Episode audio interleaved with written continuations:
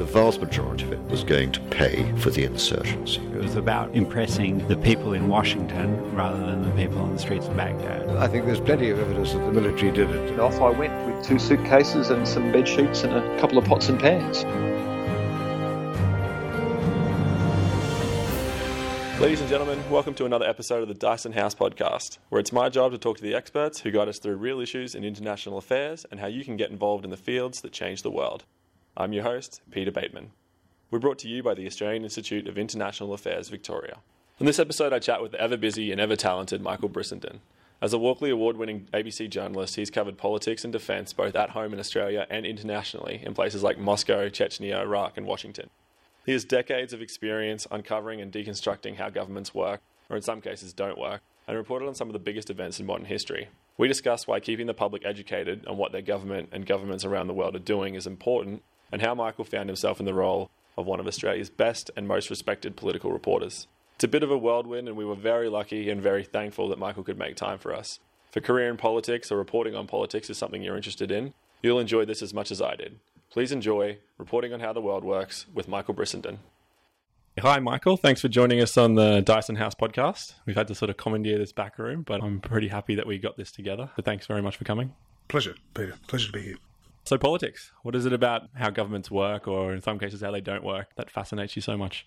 Well, I think politics is at the heart of everything, essentially. So that's why it's fascinating. And obviously, everything that's decided at a political level has direct impact on us, whether it's overseas or here domestically. I mean, particularly in regard to a place like the US, for instance, we actually don't have a vote in the United States, but arguably, whatever president there is in the United States has a big impact on the rest of the world.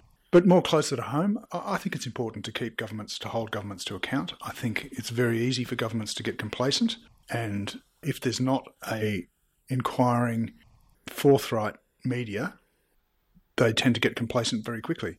It's our role to hold them to account. It's been a very important part of the democratic process over the last uh, hundred years or so, uh, and I think it's very important. I've always been very interested in the way governments work and the outcomes and the impact that it has on people. And so that's really why I wanted to be a, a political reporter. The sense that governments, you know, governments set the parameters for our society in a way that, that you know, other, other institutions don't, obviously. I might get to that point on uh, holding governments accountable later on when we talk about your international experience covering politics. You did kind of just mention it then, but when you got into journalism, was po- politics reporting something that you always thought you would be covering? Yeah, I wanted to get into. When I went into journalism, there were two things I wanted to do. I wanted to be a political reporter. I wanted to be a foreign correspondent, and that's basically what I've done. So, yeah, it's pretty much what I've done the whole time. I think now, uh, you know, having reported politics for a really long time, I sort of feel like I've been there and done that a bit now, and I'm actually it's quite nice not focusing on politics solely now. Uh, and I do think there are lots of other lots of other areas of inquiry that are worthy of you know my attention. So, with that ambition as a young aspiring journalist, what was your path essentially to those roles that you that you're after?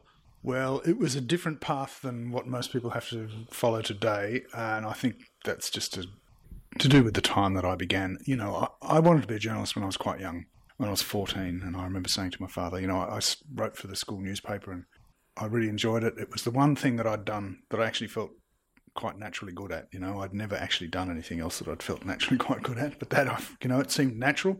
I said to my father I wanted to be a journalist. He said, "Oh no, don't do that, don't do that. You don't want to do that." So he sort of talked me out of it. And then when I was in my mid twenties, I had a, you know, I, I, didn't know what I was going to do, and I thought, like, I'll just go and go back to what I think I can actually do well, that I really enjoy. So, and someone said to me, "Look, the best thing you can do is just get a job anywhere in the ABC because once you're in the ABC, you can apply for jobs internally." So I did. I got a job packing books in the warehouse at the ABC and started applying for jobs internally. And eventually, you know, I started freelancing internally or doing stuff for Triple J and for Radio National. And then eventually people took notice and I got a uh, what was called a traineeship at Radio National. And I then went to Radio Current Affairs, which was a, a pretty strong department in those days. That's, you know, the AM, PM in the world today. Those programs were, were very, they still are very important, but they, they were sort of more important than I think in many ways. Once I'd done that, I went to Canberra and started, I convinced them to send me to Canberra to start political reporting. And then, you know, from there, I did that for, you know, a number of years and then got the job to Moscow. And then that one thing led to another, led to another. And every time I came back really from overseas, I went back to Canberra to do political reporting. So that's that's really how it worked. So I didn't have to study journalism. You know, I feel sort of a bit sorry for journalism students now because there's so many journalism students and there's so few journalism jobs. So I think it was a bit different in my day. Russia is something that, that I personally am, quite fascinated about, so I wanted to ask you about that. So Moscow was your first overseas posting. Can you tell us a little bit about what your role was over there and, and the experience of going overseas for the first time? Yeah, it was incredible. And I was quite young. I was still, I would have been late 20s, maybe 30. And Russia was at that stage, I arrived just after Boris Yeltsin had shelled the White House. So it was just very early in 1994. It was really uncertain. No one knew what was going on. It was a state of chaos. There was absolute rampant anarchic capitalism, if you like, with no boundaries.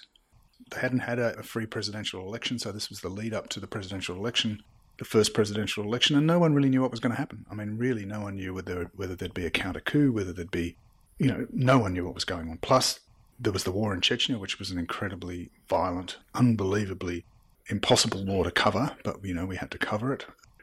So there were so many things going on. The whole world order was the whole geopolitical world order was shifting all over the place, trying to sort of trying to deal with the, the new Russia, whatever that was, and nobody really knew how that was going to develop. So it was a very exciting time. And I have to say, there were a lot of journalists like myself there who were there on their first posting, a lot of young journalists. And I still have very close friends from that time because everybody was in it together. And it was the biggest story in the world at the time. It was huge. So we were all working all the time.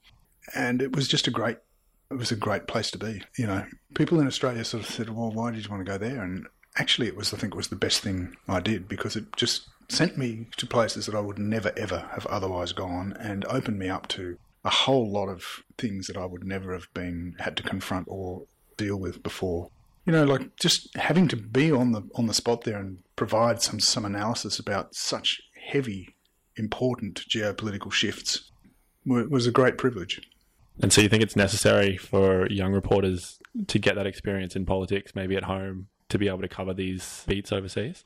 I don't think it's necessary. I certainly think it helps. And it's very different too, you know. I mean, dealing with politics in Australia and dealing with politics overseas is two very, very different things. But I think it does help to have a, an understanding or at least a, a curiosity about how politics works. And particularly when you go to places like that where the politics is so uncertain, it does sort of make you realise how important the democratic processes are and how lucky we are in many ways. Even though our politics can sometimes seem incredibly shallow, can seem pointless in, in so many ways, opportunistic in so many ways, actually it works. You know, it works here, and there are so many places in the world where it doesn't. You mentioned before holding governments accountable. How does that play with a foreign correspondent reporting to an Australian audience? For example, when you were in Moscow, you were reporting on the geopolitical issues that were happening over there, but you were sort of reporting for an Australian audience. How did that play into holding the Russian government accountable? Yeah, I think as a foreign correspondent, you have a different view of it. I mean, you're not, for a start, uh, you don't have the access that you do in Australia. I mean, if you are an Australian correspondent, if you're an Australian political reporter, you have uh, you are intimately involved in the in the political discourse, and you have access that others don't have. If you're an Australian in almost any other country in the world, except perhaps Indonesia, no one really cares who you are. So it's very hard to get access. So in that sense, you can't hold government to account in the same way. But it's very important to throw a light on what's going on in those places. I mean, look at now. We there is no Australian organisation with a correspondent in Moscow. I think don't think that's a good thing. I don't think we know enough about what's going on there.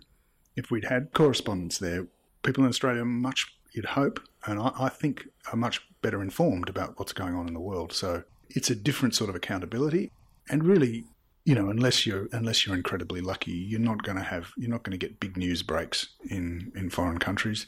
But you are going to be there to analyse what's going on. You are going to be there to interpret it through uh, your eyes, through Australian eyes, for an Australian audience, which I think is is a very important thing to do. Can it also help forming public opinion over here that might enact change in our foreign policy in another country? Of course, yeah, absolutely. And the more people here know about what's going on in the world, the more influence people can have on foreign policy. You know, similarly, even the people who are involved in government often, you know, if, if they understand that people in Australia are hearing and watching and reading every day what's going on in a place, they feel obliged to address it more openly and more directly. If they're not, then they don't. It's like our approach to Africa, for instance. We don't really report Africa much. I mean, the ABC has a correspondent there, and we do report now, but it's a big continent, right? So Africa sort of drops off the radar. People don't really engage with it because it's not really part of our daily discourse, our daily media discourse. Having foreign correspondents or having having played the role of a foreign correspondent many times in your career, what are some of the tougher aspects of reporting from overseas? Well, on a personal level, you travel an awful lot. It's very difficult on the family. Uh, you do end up in situations which can be quite confronting and quite dangerous. Often you have to deal with some pretty powerful personal stories that you get engaged with. I think all of that has quite a big impact on people. We're much better at dealing with it now. You know, we have, certainly at the ABC anyway, we, we now have, you know, direct engagement, psychological engagement with counsellors and counselling and all that sort of stuff. But that didn't used to happen 20 years ago. And I think people paid a pretty high price for that a lot of times. So you have to have a very understanding family. You do have to be prepared to travel a lot at short notice. But that's all part of the, you know, that's all. And you do have to work pretty hard, it has to be said. But, you know, you don't get into it if you don't want to do those, all of those things. And look, the other, the only other thing to say about being a foreign correspondent overseas, like I said, is just the different relationship you have with, with access to, to things because uh, in Australia, you can behave one way simply because you're Australian and you, you, know they want you engaged in the process. Often overseas, they don't want you anywhere near it, and that's often difficult a difficult thing to to grapple with. And with political reporting in particular, how have advancements in technology affected the way you report? For example, Donald Trump wakes up almost every morning and tweets to millions of people, and there's not that mediator anymore. His voice sort of directly goes to the people. How does that affect it the way that you report on politics? Look, it has affected the way we report on politics simply because politics, international politics, has become so much more immediate. Politics everywhere has become so much more immediate. No one can really control what's happening. And I think that's a big problem for every, not a big problem, it's a big challenge for everybody. It's everybody involved, including the politicians, the media. The whole balance has been uh, all of these structures that we'd had in place for such a long time and the expectations about how governments used media and media used the go- media used governments and all of those relationships and parameters have all just been blown apart. And no one really yet knows what the new parameters are and certainly no one can really control the message in the same way that they thought they might have been able to in the past. So Donald Trump understands that you know. He he went straight he bypasses the media entirely. He bypasses the the old media channels and like it or not, it's very effective, you know. And, and I think that's a big challenge for us all. But also, you know, this whole notion of fake news, and you know, we're all having to deal with these new things that we never had to deal with before.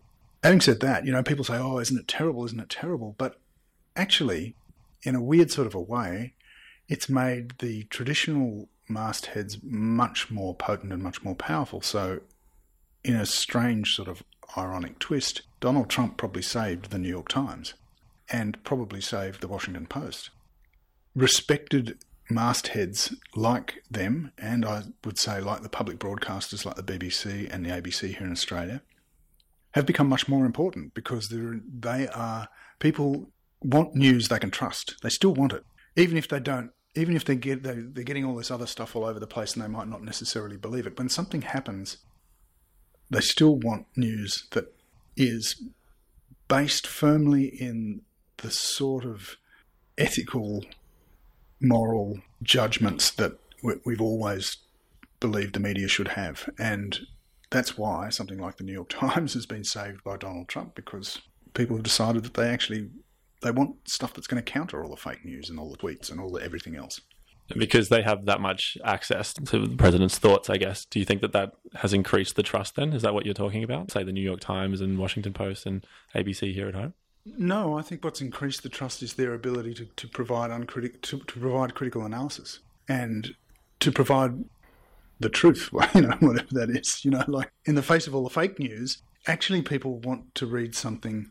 A lot of people, not everyone, of course, but a lot of people actually want to read something that they can believe so they believe, a lot of people believe what these big mastheads put out because they have always believed it and they have and they have structures around what they do. It's not just someone tweeting or someone writing something in some bot factory in Russia that's trying to influence politics in another country. This is an organisation that is, you know, dedicated to reporting as we knew it and reporting as we know it. It's not, I suppose, it's not fake news as such. I spoke to one of your colleagues recently, Matt Brown, the Middle East correspondent for ABC, when we talked about the the dwindling budgets for correspondence, both in public broadcasting and in private. I wanted to get your opinion on why you think it's important that we still have correspondence, and I guess specifically as well why we need political correspondence overseas. Oh, well, obviously, I think it's incredibly important we have correspondence, but I think it's really important because we need to be informed more than ever. Australians need to be informed about what's going on in the world. We need news that we can trust. We need news that we believe is accurate.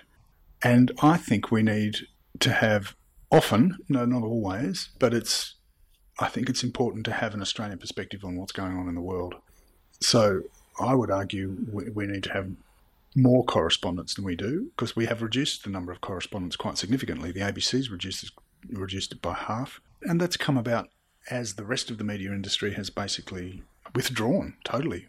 As the advertising model broke, the money ran out, and correspondence disappeared. I don't think that any of the any of the Australian papers have correspondence anywhere except maybe Washington now. When I went to Moscow, there was a correspondent for the Australian, a correspondent for the Financial Review, a correspondent for the Sydney Morning Herald, and a correspondent for the ABC. Now there's none. The ABC had correspond- had two correspondents in Moscow at some at one point, two correspondents in Brussels, and about four in London.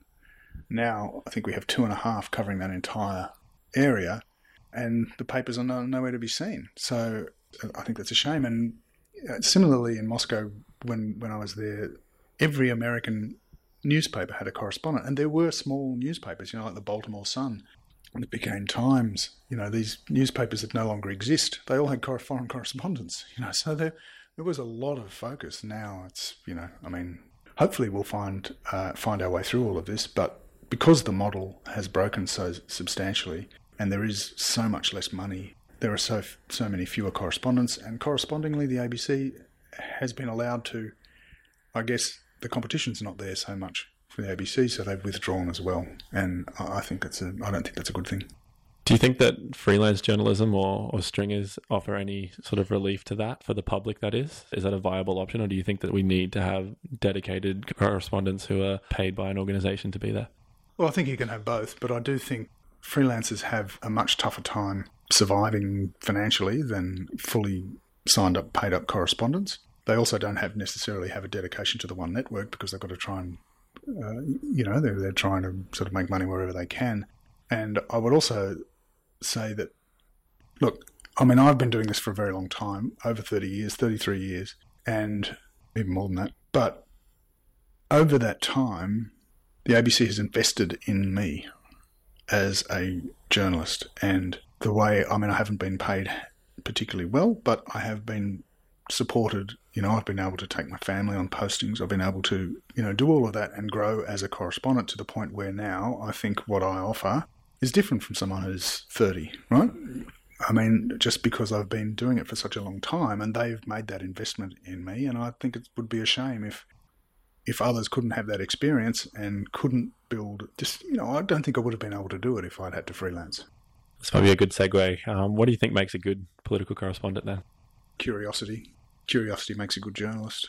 The ability to break down incredibly complex ideas and very complex problems, policy problems, into understandable, digestible copy for, for people to understand.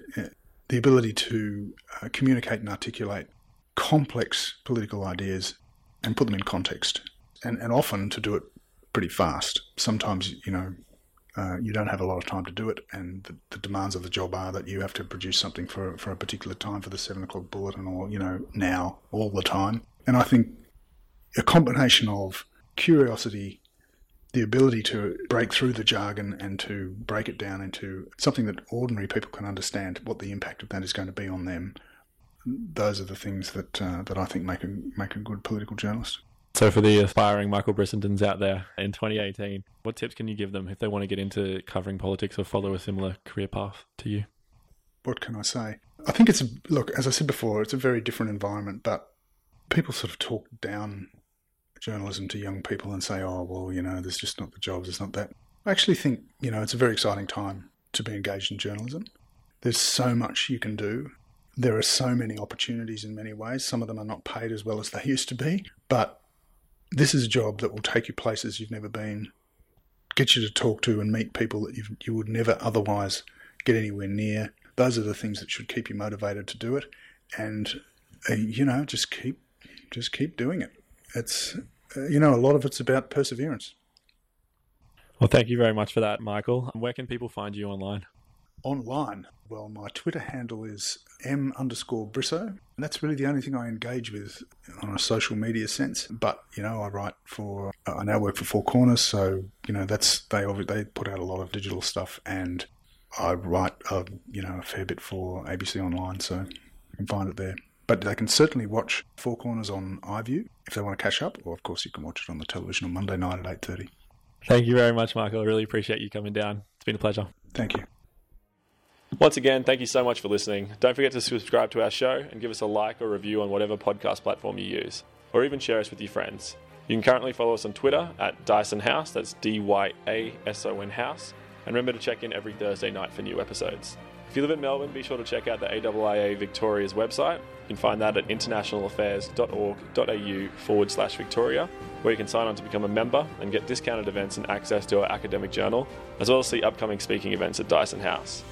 At Dyason House, we have former guest of the podcast, Richard Iron. He'll be speaking with Emma Sky on Iraq in retrospect at the end of June. And we've also got a book launch, Revisiting Gendered States, with Dr. Sharman Stone. Next week, we have the Walkley Award winning Fairfax foreign editor and investigations editor at The Age, Michael Bachelard, talking on the role of foreign correspondent. Till then, I'm Peter Bateman. Thanks for listening.